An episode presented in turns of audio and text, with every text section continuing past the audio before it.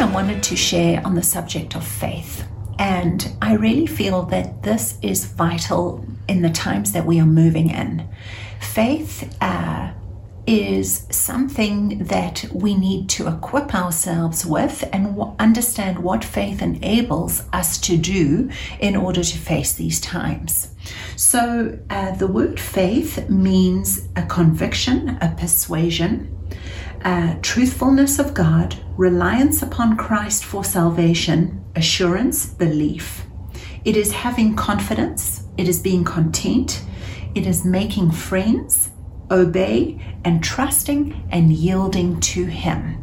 Scripture talks, it's mentioned twice in the Old Testament. The second scripture is Habakkuk 2, verse 4, and it says, "But the just shall live by faith." And that word shall live means to stay alive, to be preserved, to flourish, and to enjoy life, to live in happiness, to breathe, to be alive and animated. Faith enables us to live. There is a difference between living and surviving. And faith is our living. It is impossible to please God without faith. And part of the armor of God, which means it is a defense mechanism against the enemy, is the shield of faith, which quenches every fiery dart of the enemy. So do you want to quench the fiery darts of the enemy in your life? Then pick up faith, understand faith, and live in faith.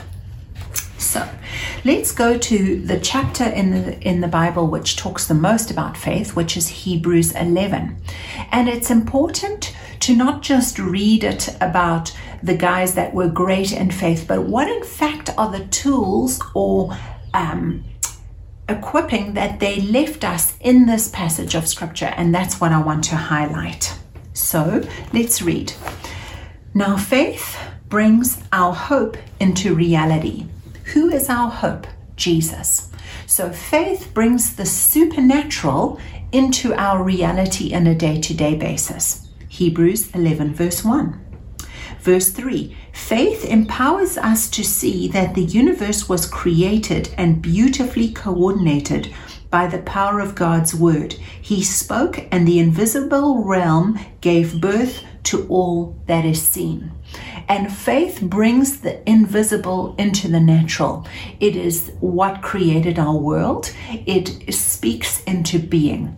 And so what are your words of faith creating? What are you speaking into your life? If you speak the word of God, it will not return void. Verse 4. Faith moved Abel to choose a more acceptable sacrifice to offer God than his brother Cain. And it carries on and it says, by his faith, Abel still speaks instruction to us today, even though he is long dead.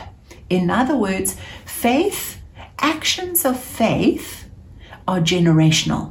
They will affect your children and your children's children. What you do today has an effect not on today, just today, but tomorrow, next year, and the generations to come. Abel offered a sacrifice that was pleasing to God because it was not by the works of his hands. It was not by the sweat of his brow. It was understanding who God was and simply coming to him and offering the lamb. Verse 5, faith translated Enoch from this life where he was taken up into heaven.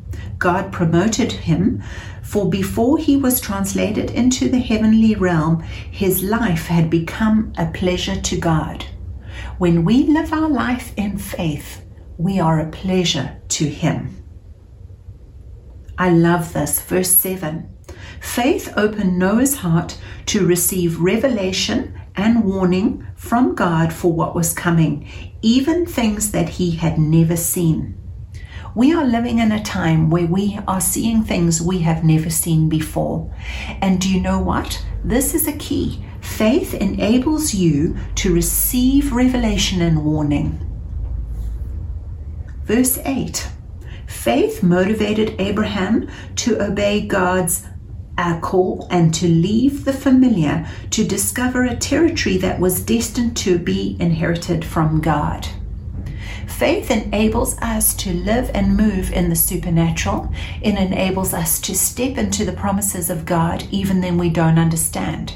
It enables us to obey and move according to His purpose and call. Faith enabled the miraculous in Sarah's life. When she embraced faith, a child was born to her in her old age. Faith turns the barren seasons in your life into fruitful seasons, despite your age. The heroes of faith, verse 13, all died still clinging to their faith, even though not receiving all that they had been promised to them.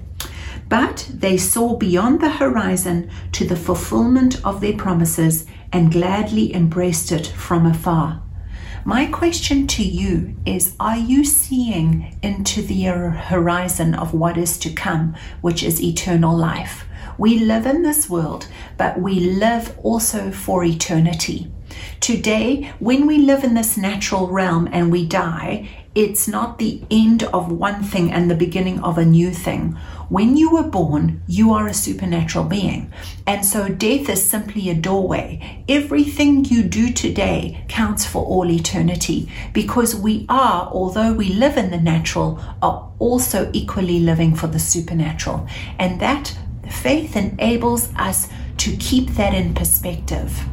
You know, when I was preparing this message, I had the analogy of night vision glasses. When darkness moves in like a flood, faith is your night vision goggle to see exactly what is happening around you, even though to the natural eye, it is dark, black, and depressing. And the minute you put on faith's glasses, you can see, despite the glasses, into heaven's purpose and plans for your life. Don't become disorientated. Another analogy the Lord gave me actually yesterday with all that was going on. He said, be like a ballet dancer. If a ballet dancer twirls and twirls and twirls and she doesn't keep her eye fixed on a certain object, which is called spotting, she will lose her ability to dance and she'll get dizzy and fall over. But the minute you focus on one thing and keep your eye on that one thing, you can twirl many, many times and not get disorientated, not get dizzy, and not fall over. And faith enables you to keep your focus on Jesus Christ. Read the rest of Hebrews 11. You'll be encouraged and glean and equip yourself for what faith can do in your life.